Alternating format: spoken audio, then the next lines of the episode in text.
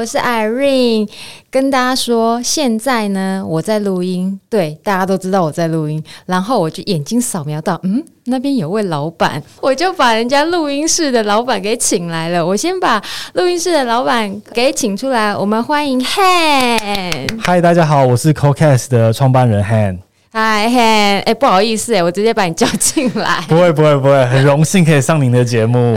刚刚有跟 Han 稍微小聊一下，然后我们就直接直接来录一集。他为什么要创业？而且他很勇敢。他在疫情的那一年，二零二零，对不对？二零二一就是第一次爆发的时候，我们台湾三级警戒。那时候我记得我们是我们 CoCast 录音室在三月开始，差不多要装潢，然后到四月差不多完成之后，那时候整个疫情大爆发，所以我们全部都预约都取消，也没有人会出门嘛。那时候台湾第一次三级警戒。Oh my god！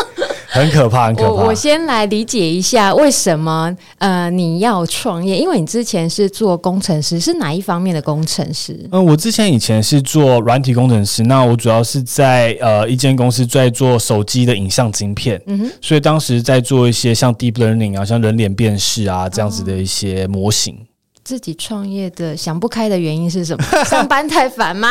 这是一个很有趣的一件事情。那时候我以前那时候在新竹工作嘛，那在那边工作三年，因为那时候我是毕业之后去研发替代役。嗯，那因为新竹是一个很塞车、上下班塞车的地方，非常塞车，很难想象。你没住新竹吗？我那时候也住新竹，但是其实因为我大概如果就是闲聊的话，那时候做如果是上非上下班时间开车，大概只要十五分钟吧。Uh. 可如果是上下时间，直接变一个小时。哇塞，那么塞？对，是真的，新竹是很难想象的塞。当时啊，我不太确定现在好一点了没？更塞？对，有可能，有可能。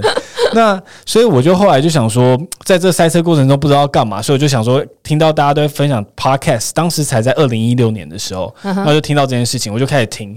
那自从开始听了 Podcast 之后，发现，哎、欸，原就我原本。自己对于呃我世界观觉得已经大概都了解，就大概这样子。不过自从开始听 Podcast，听别人节目，听别人聊他们的想法，跟他们自己的个性，跟他们的经历之后，对我来说有点就是开了一个全新的世界。你那时候都是听国外的，对不对？对对对。二零一六真的很早诶，那时候台湾也没什么节目啊。对，当时我因为台湾那时候只有几档，那没有太适合我，所以我就直接找哎那时候排行榜最有名一个节目叫 Tim Ferriss，嗯哼，他也是他是做专访，而且他每一集都一个小时。有时候到两个小时这样超级长的内容，哦、那他访问都也是像各行各业他们的为什么他们做这件事情啊，然后还有包含了就是他们这个行业的一些小 niche，就是一些小小的 p a b l e 那我就会发现，我以前在。新竹工作嘛，我以为我知道很多一些，尤其在晶片厂 到台湾晶片，然后觉得我知道很多。对。那听了他节目才发现，哇，我所知甚少。因为他们在玩的东西，当时可能包含了冥想，嗯，和那个就是洗冰块澡，就是把很多冰块放到那个澡盆里。对对对，身体是很有帮助，可以去试试看。嗯哼。那我就发现，哇，这世界有好多不一样的东西，有趣的。对对对对，因为当时我们那时候 Facebook 也才刚流行没多久嘛，还有 Instagram 嘛。那在这些社群媒媒体平台上面，其实都被演算法绑定，我们看到都是我们同温层的东西，对，所以就很难跳出看到大家其实在干嘛。可 Podcast 我觉得最有趣的地方是，它并比较没有什么演算法的推荐，就是可能随缘，刚好找到适合节目。那我就在他的节目上找到很多我平常不会看到的东西，比如说，就像我刚才提的冥想跟跟像洗冰澡这件事情。因为我啊是透过呃我一集 podcast 来宾，然后介绍 Han 让我认识，就来这边录音，我就发现哎，这里环境很好哎，然后隔音也隔的连那个。我按电铃都听不到。对对对，有在打扫的时候听不到来宾按电铃，我就觉得啊很夸张。我是传讯息给 Han，然后他才知道说啊我到了，然后他在里面，我说哇天哪，你这隔音隔的这么好。对，你当初其实你你自己弄录音室，其实不是为了要盈利，是什么原因？对，刚才。接着可以刚刚讲到刚刚的话题，就我那时候在新竹赛车，所以听 Podcast 开了一片新的一个天地，我的世界观整个转变嘛。嗯，所以在二零二一年的时候，我就想说，当时到一个契机可以选择离职或者是呃继续工作，所以就想说，那那时候刚满快要满三十岁，就想说，哎，不然来尝试看看，要完全这辈子没做过的事情。那有就是当然要结合我最喜欢的 podcast，嗯，所以我就开了一间 CoCast 这个品牌，然后也是一个录音室。嗯、那当时创立这间其实不是为了经营录音室，是为了创造更多像美国那时候改变我的节目。你想要做节目制作公司这样子？对对对，当时是有这样想。哦、那我在这边稍微分享一下，当时还有像 Tim Ferriss 是那种专访。就一对一的访谈，嗯、那有一些很酷的节目，是一个媒体公司叫 Gimlet Media，、嗯、是美国的一间 podcast 专门制作节目的公司。嗯、但他们的节目内容都非常有趣，而且是有点像记者这样去报道一一整个系列。嗯、那可能他们制作内容可能是要一个月，可是最后内容只有二十分钟，那成本蛮大的，对不对？很大。可是你在听的时候，你会跟着这故事起承转合去跟着一起起伏，就像看一部电影。可是是一个听觉的响应。我当时一开始就想说，好，我来复制这个模式进台湾，因为台湾那时候当时比较少这种，或甚至到现在至今也几乎没有这样子的一个模式，因为他们需要的成本是非常大的，那盈利可能也比较困难。当时我想去尝试的时候，我发现，哎，这没真的很难。他们我以为他们的对谈都是就是，哎，我们两个因为很有个性，就这样简单聊一聊就好。错错错，因为刚好在那时候在做研究的时候，发现他们有个不小心流出他们原始的档案，嗯、上传错档案。我听到他原始的发发现说，他们每一句每一字都是全部写好脚本，啊、但听起来自然到很不像是念脚本，就是或者是读脚本，是你真的会觉得，哎、欸，他们只是轻松的在对话。结果后来你有做吗？我后来做了一个节目叫《乡民爽报》，那呃，我们做了将近大概半年，那因为真的很难盈利，而且成本花太多，所以后来就我整个转换我们整个商业模式，我们先从录音室。开始经营，然后到剪辑，再到广告广告业务，慢慢从那个从下面的基础慢慢往上 build。我一个一个来，呃，录音室就是我现在看到的嘛，我每。每次在使用的录音室、录音间，然后你有呃好朋友方案，就是比如说，假设说我现在是常客，就是像类似常客方案这样，比较优惠。这个是马上你就可以收到钱的，这个呃可以维持正常营运，可以付付水电费啊，付付房租啊这种的，对吧？没错，就是我们一开始想要做节目嘛，但节目其实你说要变现或者创造现金流是非常困难的，嗯、尤其我们这种就是比较没有名气，又不是一般。就是自带流量的 KOL，嗯，所以是相对比较困难的。所以我当时创业让我学到第一件事情就是，呃，我不应该一开始就什么都想做，而且直接做你最想要做的。应该是你公司应该是要先维持一个稳定的现金流，可以支付你该开出的成本。就像刚才提到房租、水电，对。因为像我们做呃，像我自己做 podcast 也是因为呃，我后面有我老公在养我这样子。对啊，是因为我们 开餐厅，对啊，餐厅做的很成功。谢谢谢谢，因为 Han 是我们的客人，对对对，所以我们那时候聊呃，才聊到他说哈，你是 JK 的老板娘，然后就很高兴，那个有点像相认的感觉。对对对，因为以前商业午餐的时候很常去吃 JK，对，很好吃嘛哈。这个制度要广告一下，很棒很棒。没有，然后再来就是你。讲的剪辑部分，剪辑你怎么接案？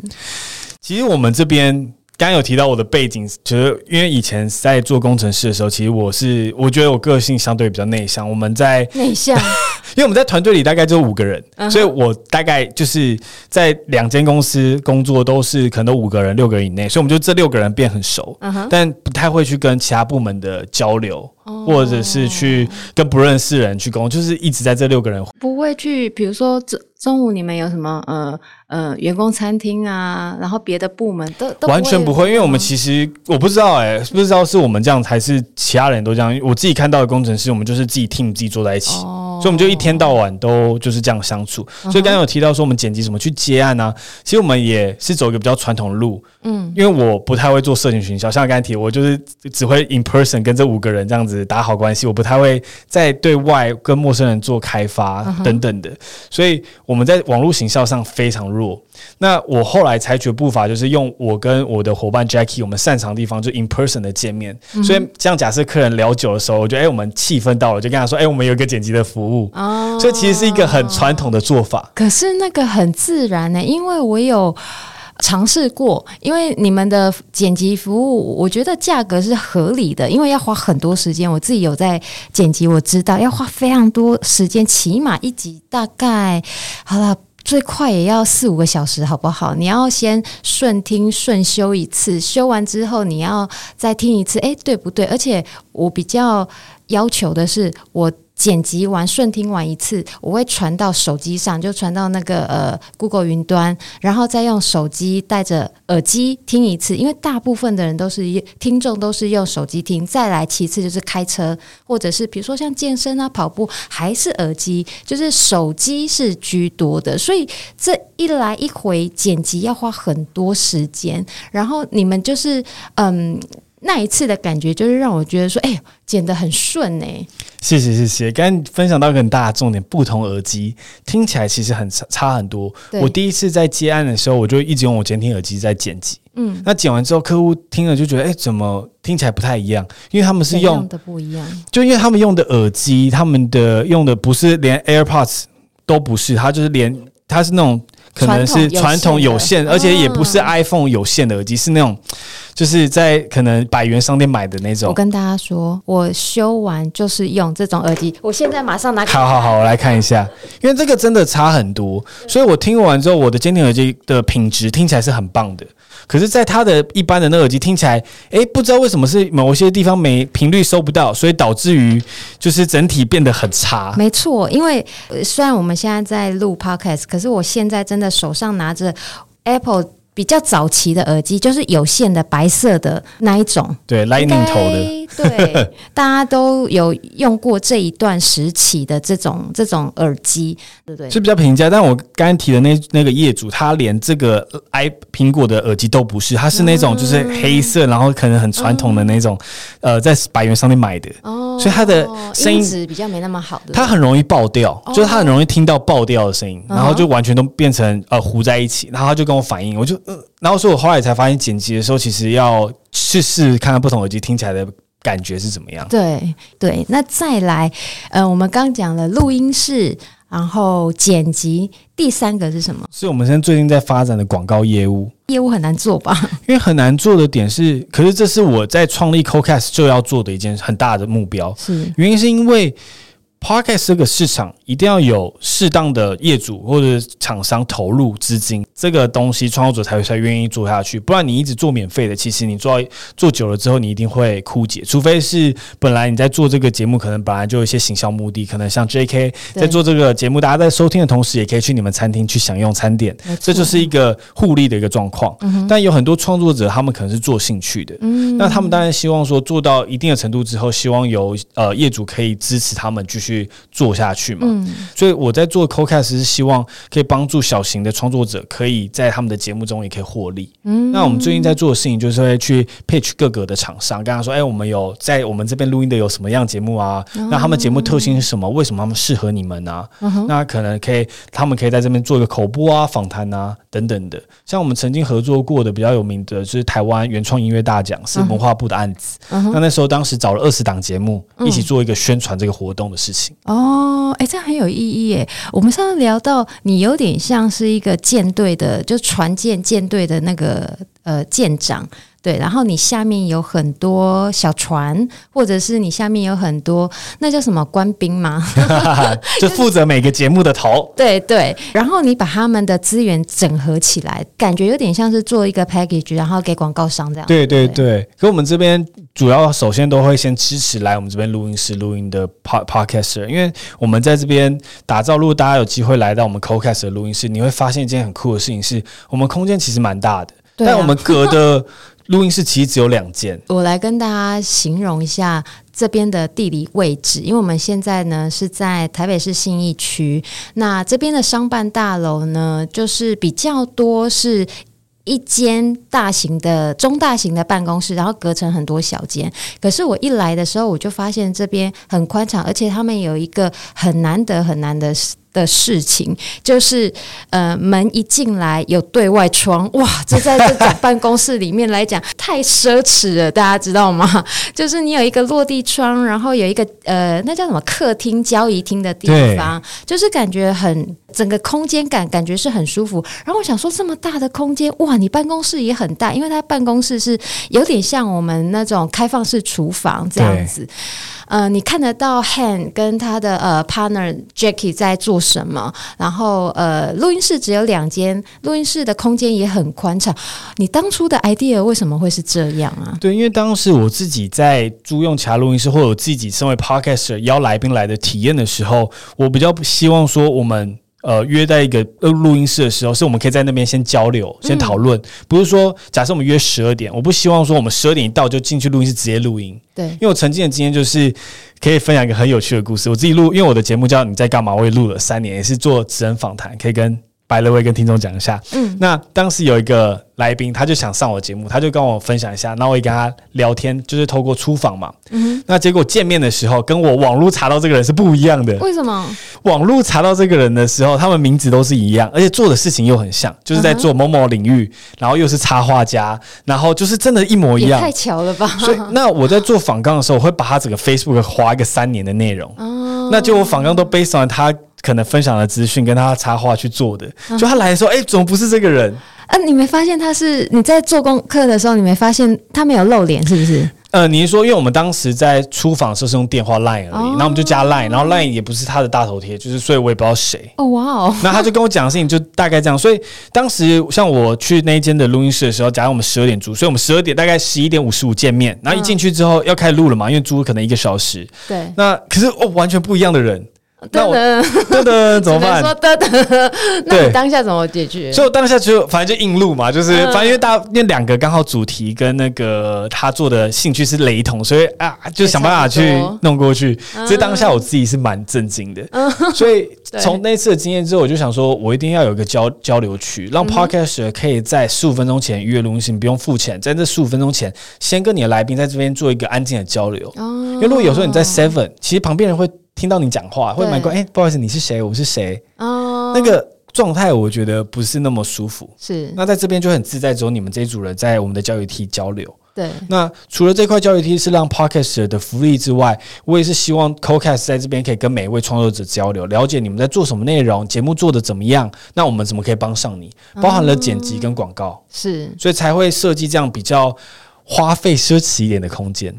很奢侈，好不好？在这个地方寸土寸金。而且刚刚主持人讲，我们的落地窗其实有一些 podcast 很喜欢下午时段来，因为这边我们刚好是算是晒西晒啦，但是很多人喜欢看到这个夕阳那个落下的画面。大家如果有机会来啊，我觉得可以呃来预约看看，因为他们的收费确实是很，我觉得是很实在的，也不贵。重点是来到这边，我觉得环境舒服，整个录音品质就好了。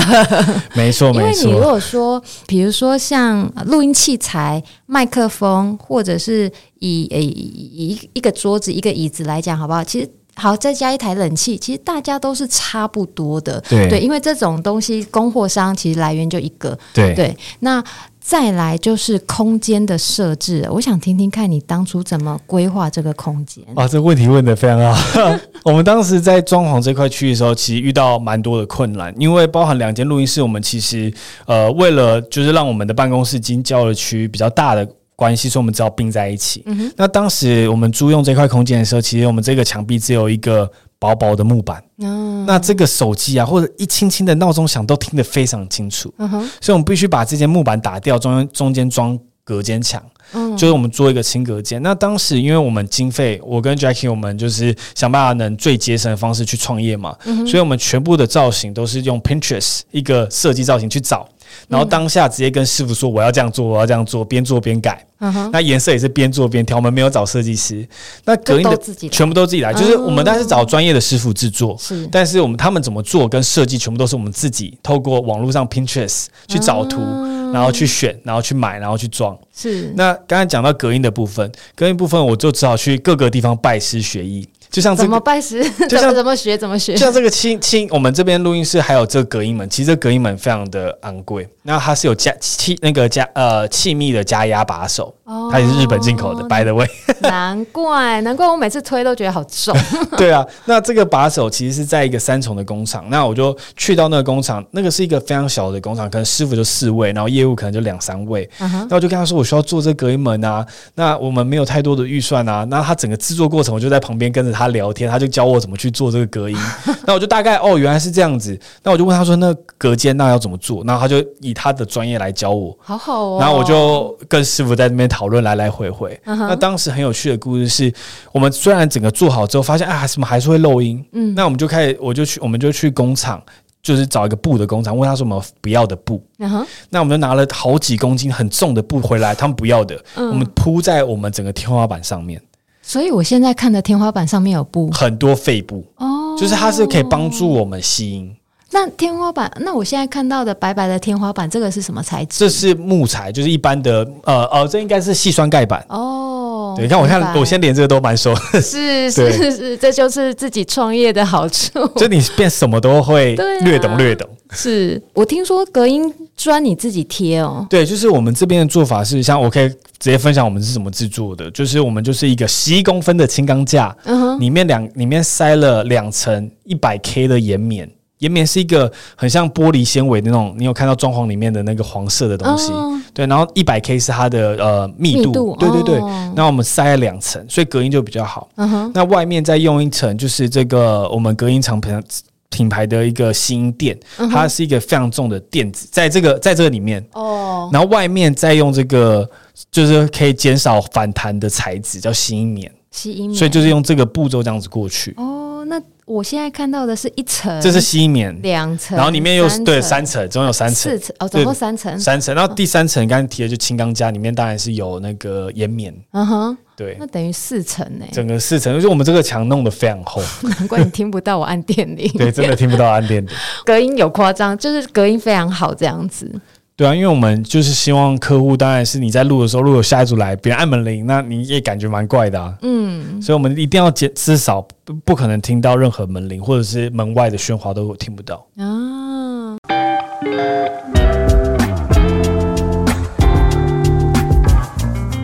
那办公室哎、我我看你办公室特大间哎、当时抱负很大，你们当时的状况是怎样？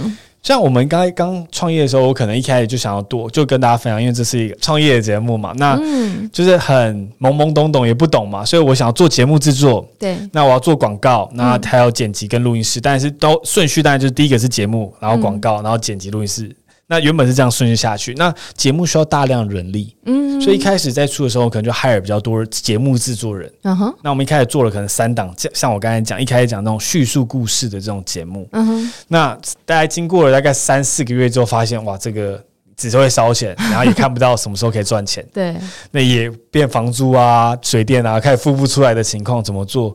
那跟这些制作人沟通，其实他们是主动，是他们一直对这个东西是很有兴趣的。嗯，那在这段时间，他们也是学习很多。那他们当然是希望说，他们自己其实还有其他兴趣。嗯，那我们后来就是达成一个共识，说，哎，如果有一天我们继续要做节目，他们会再回来继续做。哦，对，然后我们后来就先变成反过来说，哎，我们先让这边营运下去，先好好经营录音室。嗯我们做了更多的流程，去改善跟每一位客户的使用者体验。嗯，那让我们录音室，我们每个月几乎都成长可能二十 percent。我觉得他们有一点比较细心的，就是他会帮每一个节目的主持人做一个他们节目的这个叫什么？呃，就是他们节目封面的一个板子看板。嗯，那我们会在这个看板的话，你只要第一次买我们的好友方案，我们就会赠送。那我们会希望说，我们会放在我们的形象墙，让每一位来录音的人看到，哎，就你的来宾来会觉得，哇，你的节目在那上面呢，对，那种感觉会差很多。没错，因为这件事情啊，我有在另外一个团队的那个录音间看过，哦，就是商岸有没有？对对对对对 可以啊，可以啊，因为基本上很，那可是上面放的都是他们自己的节目。对他们自己的节目，然后那时候我就发现，我一走进来，我发现啊，你有这个哦，很厉害。其实，比如说像哇塞心理学也是在这边录的嘛，对对对对对，有一个很红的节目叫《表姐必请》，然后呃一零四职涯诊所都是在这边，还有创业时代，对耶，耶，蹭一下热度这样子。而且、呃、说实在，你要上网 Google Podcast，的确他们在行销上面，哎，好像薄弱。哦没有看到很多人都这样讲，然后有人来跟我说，哎，没有电话啊，不知道什么询问啊，对，就是什么都不知道啊，因为我们真的很薄弱。因为我是真的透过那个牧尘介绍，我才知道哈，你们有哦，有这间哦，然后一上来才发现哇，发现那种种新天地这样子。对，呃，Han 跟 Jackie 也很好聊，就是他们会好奇，哎，你在做什么的？你这个节目？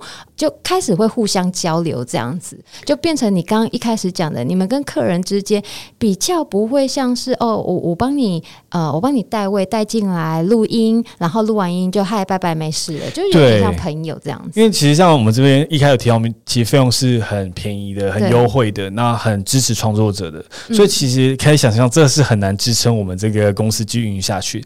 那我们是把每一位 Podcaster 当做是我们未来的一个 asset，所以我们认识是交朋友，并不是说我真的是要赚你这一个小时多少钱。对，其实也赚不了什么钱，对，也赚不了什么钱。其实就是这个空间根本不不付付不了成本。那跟每个人交流的时候，这些。友情其实就是我们未来的资产，所以我们互相帮助，或者是在哪里地方都可以交流。那在广告上，未来要提供广告给你们，你们会相对比较信任我们，比较不会说，哎，有个陌生的厂商寄一封信给你。其实差很差很大。可是像你讲说，你想要做节目制作，可是其实你已经有慢慢在规划，对不对？对，我们我们慢慢有在重新规划这个。嗯，节目制作的方向，但其实就像刚刚有提到，我们现在我我们还是以我现在这一年的经验，我学习到就是我们要把扎实先打稳。就像假设你们开餐厅，一定要先把食物做的好吃，嗯哼，然后再开始再做。选那个更多的创意料理啊，甚至到米其林啊，对，都是之后的事情。你一定要不能先想，我就是要马上做米其林。对，那那一定会，因为这是你一开始的，呃呃，就是你一开始有点跌跌撞撞的经验。你一开始就是想说啊，我要朝米其林那个方向前进，然后就发现说哇，呃，可能人力负荷上是一个问题。一开始就 build 好几人的团队，可能大家沟通上，因为还没有一个雏形发生，所以会那个。沟通上有时候大家会有点漫无目的吗？没错。然后就像刚才餐厅，我们一开始假设想做米其林，我们做出了一道料理，结果没有人吃啊，因为没有固定的客人啊，没有人会尝试啊。所以，我们做节目一开始，其实我们像香蜜爽包，我想分享我们第一集的一个概念给大家听听看。当时因为很有名，是一位立委，她的一个女性的立委，她的枕头很脏，我不知道大家有没有印象那则新闻？高，对对，高小姐，对，那那则新闻，我就哎印象很深刻，我就想说，哎，不然我们来采集看看。枕头上的细菌到底有多多？嗯，所以我就跟我的伙伴找了一位一个五年没有洗的枕头，也是很恶很恶心。那我们找到台大实验室，我们买了培养皿，嗯，然后去培养上面的细菌，认真认真。然后我们还找了 3M 的厂商，嗯，来跟我们说明说他们的技术是怎么做的。然后我们整个做完之后，三天之后看到它上面的细菌样子，我们就形容给大家听。我们同时也比较了古亭捷运站，因为我们在台大，就古亭捷运站的呃女生厕所的坐垫的细菌。我的妈呀！我们就比较两个的差异。嗯、那那一集我们花费了一个月的时间去制作，结果后来出来大概二十五分钟。我好奇那个细菌怎么样？其实还好诶、欸，真的没有想、欸、没有想象中的那么脏，而且呃捷运站也很干净哦。嗯，捷运站意想不到的干净，几乎没有什么细菌。真的哦，跟我想象的不一样哎、嗯，对，其实真的是还好，因为我们那上面有口水渍啊、点点那种各种形状都有去做这个培养皿的培养。其实出来的东西真菌是比较恶心的，细菌其实还好哦，因为有分。你看，我现在对于这个 know how 也是有点懂。是，是我们那天才在讲说，做 podcast 其实会有很多的成长，但是如果听众当然会呃边听我们这样讲边听边了解那。真正你身历其中，你在制作一个节目的时候，我想听听看你的想法，就是你在这过程，你对于成长这件事情，你自你个人的经验是什么？哦，这个问题问的真的太好了。来，我给你三十分钟。好啊，没有就无限讲，可以简单分享。像像我自己的节目，你在干嘛？就是我个人主持，我个人做访纲，个人剪辑。嗯，那一开始是这样，但后来变团队之后，更多的 input 进来，然后就变得更丰富这样子。那我自己在做你在干嘛的时候，其实就像也我是就是贯彻如一，也都没有行销，我也没有任何的宣传，我没有当时是没有任何的 Instagram 就放在那边。我觉得最有趣的事情是我跟这位来宾，假设如果您之后有机会可以上我的节目的时候，赶快敲我，我就觉得是一个很感动的过程，是因为对面这个人愿意花一个小时的生命，一天只有二十小时，你醒的可能就十个小时、十二个小时，那一个小时给你这个人，然后他可以跟你分享他自己所有的生命故事，是是一个对我个人来说是一个。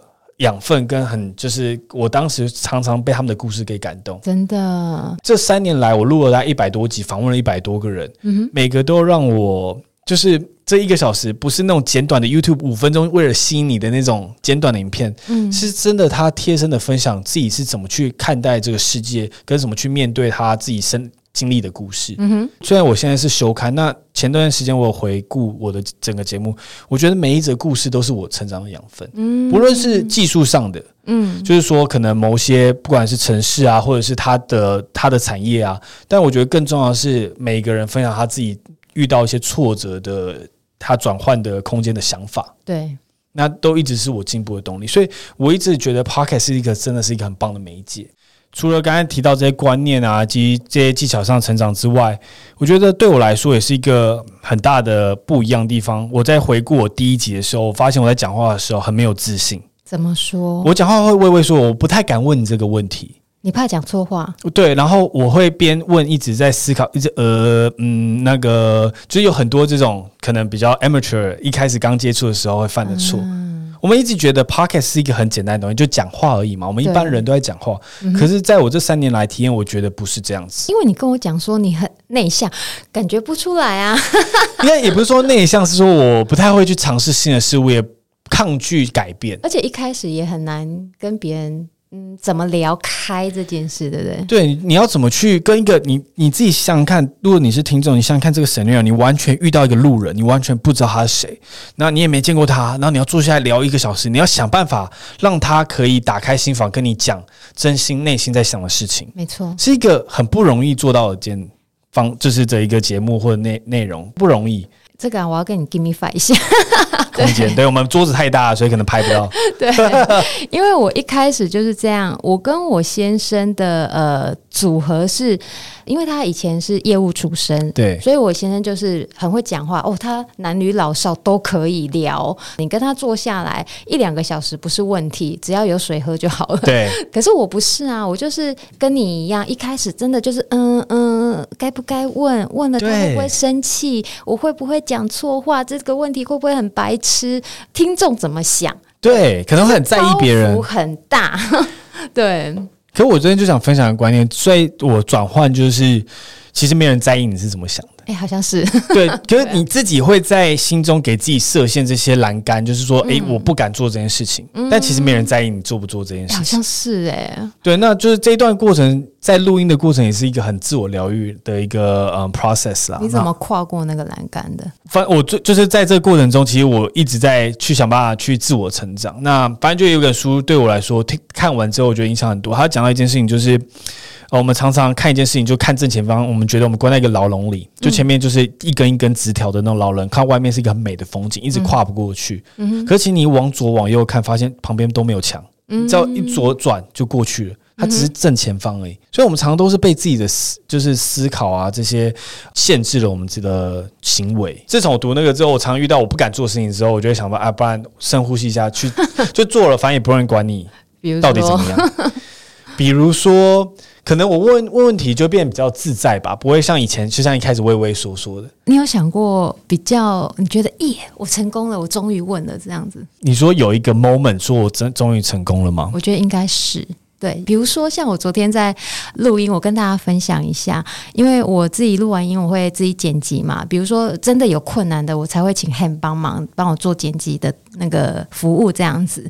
像昨天 Podcast 来宾，他是第一次录 Podcast，其实有一点点小紧张，但因为他有常常去演讲的经验，对所以其实也还好，就只是说在这个空间感里面，他第一次戴上耳机比较不习惯，那口误部分这样子。录完音，我们就聊到哪边可能要修饰一下，要剪掉口误什么时候？我说你放心，我刚看你眼神跟表情，我就知道哪边要剪掉，哪边要顺修，这样子。是是是，对。那或者是说，在跟来宾出访，尤其是出访的时候，在文案上，尤其在下标的时候，你就会发现，在你的来宾的面前，在。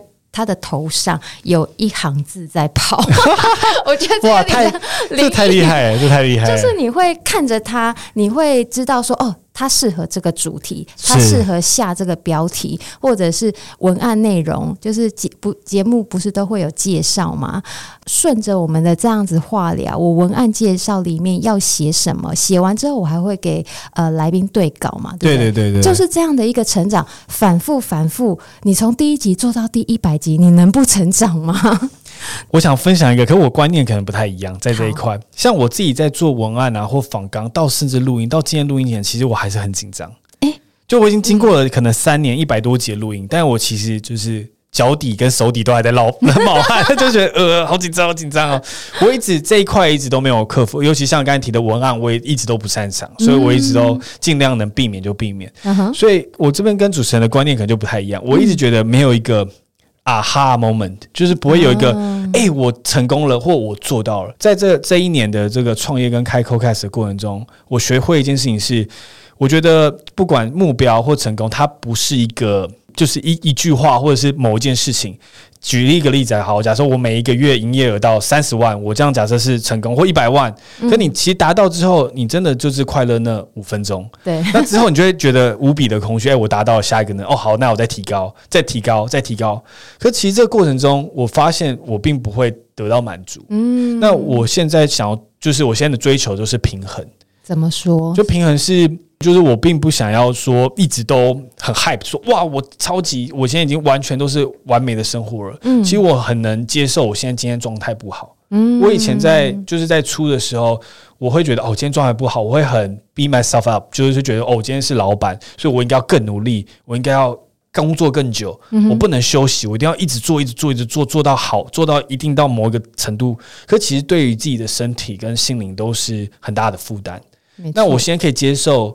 我自己的样子，我知道我自己就是不适合写文案，我不适合行销，我文字就不好，嗯、我讲话就也很快。嗯，我我接受了我这些的缺点。嗯哼，那我现在就会变得很平衡。当我不开心的时候，我也知道哦，我现在就是不开心，但我接受它。那我觉得这比我原本追求的一个目标来的好很多。这也是成成长的其中一部分，对不对？对对对对，不会有人三头六臂什么都会啊。对啊，你一定是专精某一个方面，像比如说你外语就很强，一些不擅长的，我觉得那也没有什么关系。你就是呃，可能你有伙伴，或者是你有外包厂商，对或者是来这边很多的朋友，他们适合哎帮你介绍介绍，哎这个关有需要的时候他就又过去了。对，就是常常卡在那边，就我怎么这个怎么不行？我以前就很自责，就会觉得我这个。怎么没有人追踪我们的 Instagram 等等的？会觉得对啊，会觉得说，哎呀，我们开这个要让大家听啊，什么都没人在听，到底发生什么事？一直去怪自己。没关系，我到现在也还在怪自己。对啊，可我建议就是说，可以放下，这样就会过得比较快乐。所以我现在变成很享受每个 moment。就我今天在跟你录音，嗯，我就是 fully present，就我现在完全存在在这里，我没有在想其他事情，嗯、我就是专心在跟你录这一这一场。节目，我们刚有一个关键字讲到收听，有没有人收听这件事情？然后我其中有一集来宾，他是做 YouTuber，对，他就跟我说，因为他有在 follow 一个企业家，他就在讲说，他刚开始呃经营 social media 的时候，没有人按赞。就是暗赞的都是他妈妈、他家人。我现在也是我自己而已。对啊，一开始都是这样，然后后来他就发现说，他这一种心理状态真的挨过好好多年。他说很多年他都在看他 PO 的文，他制作的影片上传了之后，有没有人去点阅率怎么样，关留言多少，留言怎样，他就很关心那个数字。后来到他真的好多年之后，他就慢慢学。着放手放开，那他有一个观念，就是说，好，假设你现在收听数这一集只有一百个收听数好了，或者是说只有两百个收听数，那有时候是误按了，有有时候是呃，可能哦听一下，然后我停一下，因为我可能要接个电话什么的，我们先扣掉这一些，你把它就算除以。除半好了，两百的收听数剩一百，你就把它想象是人，有一百个人站在你的面前，或者是站在你的舞台之下听你讲话。他说：“。那你有没有觉得自己的感受不一样？”然后那时候我的那个来宾就这样子跟我说，我就说：“哇，你瞬间。”开示了我。嗯，对，我有个听众，然后他也是很支持我节目，他听了三年，嗯，那他很长就会打一个很长篇幅的内容，讲出他这一集带给他的启示跟感受，也太感动了吧！所以其实你就会觉得，到底发生什么事？这一集一个小时半两个小时，你每个礼拜都这样听，对，那你你也你也要去想象说，不管几个人，我自己后来我在做节目，其实我们在出也都是几百人在听，那或者是。就是我都不尽量不看那个数字，嗯、那我自己都会抱持的心态是：今天你在我节目上分享，嗯，最大的受众是我自己，嗯，因为我问的是我想要知道的问题，其实我也不是很 care 听众想知道什么，我就是以我自己想要知道什么做出发，很重要啊，这样你才你才对、呃、想得出内容，应该这么说，对你才会好奇。那些话，对你不会就是假假就是呃，对。对，这个过程中我其实直接录完之后，就算没有人听，可对我来说就是我自己最大的受益。没错，那这样我其实就满足了。我曾经有一集，我真的觉得哇，我录的超棒，我听了十五次，哇，好厉害哦！因为我那时候正疯狂的在听语调、语速，还有讲话的转折点。然后，因为对方也是 podcaster，很有经验的 podcaster，我想要向他学习，对，所以我就一直听，一直听，一直听，听我跟他的差别在哪里？对，所以我就这样，至少是十五次，我就是。这么的 疯狂，对，欸，这真的是很厉害，我完全没有做过这样的事情，这是很厉害的事。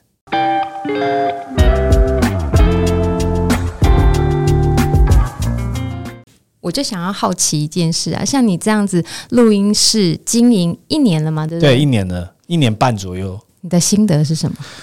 我的心得，我觉得是一个很棒的旅程，尤其创业这件事情。再扣回这我们的节目，嗯，当初以前在工作的时候。我我觉得记忆点很少，就有几个重大事件，可能啊工作熬夜啊等等的会记得。你你不会记得工作的内容吗？比如说哇，我完成了哪一个很厉害的呃很棒的 case，或者是帮公司争取到什么什么专利、什么什么奖项，会吗？其实我觉得刚才你提到专利啊奖项，这其实都是很很少很少之少的会发生的事情，嗯、通常比较不会有那么多这样子的事件。嗯，一般就是工作，其实大家都很中庸，我也是一个很中庸的人，嗯哼，就是一个很中庸的城市，我没有一个特别突出，就是一个很中庸的人，嗯。那我们上班其实就是去上班，然后可能晚上下班回家吃饭，然后等周六周日。但我没有说这个生活方式不好，每个人都不一样。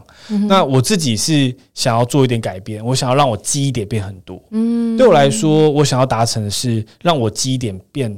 的呃密度变很高，所以虽然我创业就会 Cocast 才开一年半左右，嗯，但对我来说，我有很多记得的事件，不论是漏水啊、客人的问题啊、什么等等的，就是我觉得这记忆点是我很喜欢的。所以刚刚有提到说我这个创业来来一年的心得是什么？嗯，是我觉得我创造了很多的对于我自己的回忆啊跟记忆点。可以跟听众分享的是什么吗？很多诶、欸，我在想是关于客人吗？还是关于？比如说，像关于客人的记忆点是什么？比如说遇到那个 JK 的板娘这样子，对啊，就遇到很多，就是突然觉得哇，我不是之前才去你们餐厅吃饭吗？怎么现在遇到本人？本人我觉得这一年创业来遇到很大的经验，像我们对客人，我以前像刚才一开始我们节目有提到，就在工程师的时候，我们当时有五六个人，对，所以我很少。接触到新人，嗯哼，那在这里的话，其实会遇到各式各样的人。第一次，这有点在接待客人，其实有点像服务业，就是要跟大家介绍这些器材啊、操作啊，然后服务大家。呃，需要什么问题都需要帮忙，就是为我这辈子以前未曾做过这样子的事情。因为都是大家服务你嘛？没有，不是，不是，不是，就是因为我们就是我说以前，因为我们团队就是这五个人，所以其实都没有这样子的工作内容。嗯、那所以在这里会遇到各式各样的人，有。比较不好的人，uh. 然后又遇到很天使的人，uh. 那我觉得这觉得这是一个很棒的经验，就让我自己去，像我遇到可能比较就是可能没那么友善的人的时候，uh. 其实自己心态一开始就会觉得很挫折，怎么会有人这样对你？哦，uh. 那可是这个过程也是也自己去调整，就是说哦，反正就是我们尽量把每个人都视为，就是我们把每个人都当成一个都是都是人嘛，嗯、uh，huh. 我们甚至也有明星来啊，uh. 那有一般的素人来，可对我来说都是一样的，都我都是。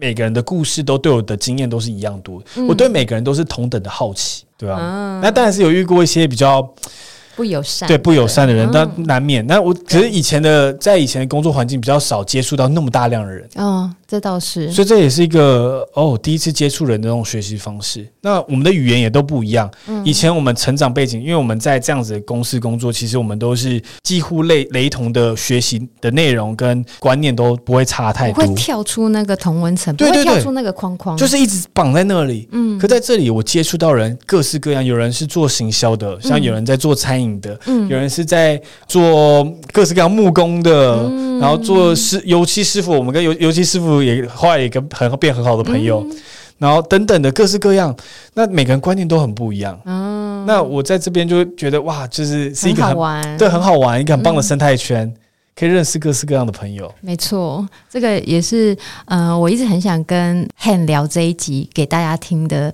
核心的重点，这样子就是，诶，人生到了某个阶段，然后你换了一个跑道，或者是你换了一个圈子，不是说哦，创业就一定会，我倒不是说呃，你要追求什么样的规模，对，而是你。真的去设定了你一个目标，你喜欢做什么事情？你想要体验，因为你也还很年轻，你才三十二，对我来讲很年轻，我都两个孩子的妈了。你才三十二岁，然后你有勇气跳出那个工程师的年薪也好啦，或者是生活也好，其实很多人会有点害怕哦。我可能我在这边，我的配还不错啊，我还可以领年终啊，可能一年是。海医生有没有？我要坐在海景第一排，看到他的表情。没有，就是该讲这个，我觉得很感触很深，因为我很多朋友都还是在，就是像台积电啊。那个不管是还有联发科啊等等的，我会这么讲啊，是我真的真的有一个朋友，他是工程师，对，然后他的家人就希望他一辈子稳稳安安稳稳的当工程师就好，都不要变，他觉得这样就是最棒的。但每个人最棒的定义不同，这个都是尊重，没错没错。对，那只是说，像你在三十岁的时候，哎，你就会觉得说我想要。你你觉得说，我看到一个，我以后大概是五年后会是这个样子，十年后我大概会走到哪一个层级？你都已经猜到了，你都已经看到那个 model 在那边了。对。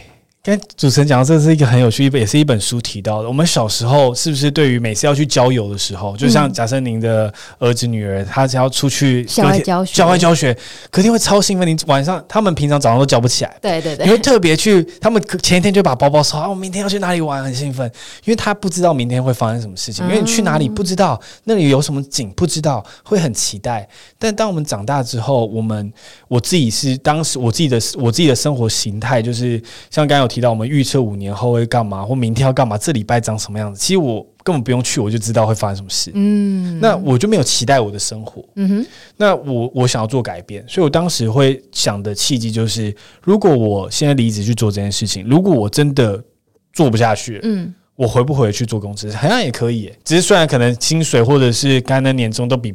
我现在这些朋友差很多，但好像还是可以回去。嗯、对啊，起起码说你一个人要找工作，或者是找回到呃别人要 hire 你，都还是很算是容易的。对，就还是会有机会，不会说哎完全你不知道怎么办。什么从零开始啊？比较不会像这样。对，比较不会像这样，所以我就告诉自己说，那反正现在三十岁，可是感觉这是一个年纪，想说，哎，我现在。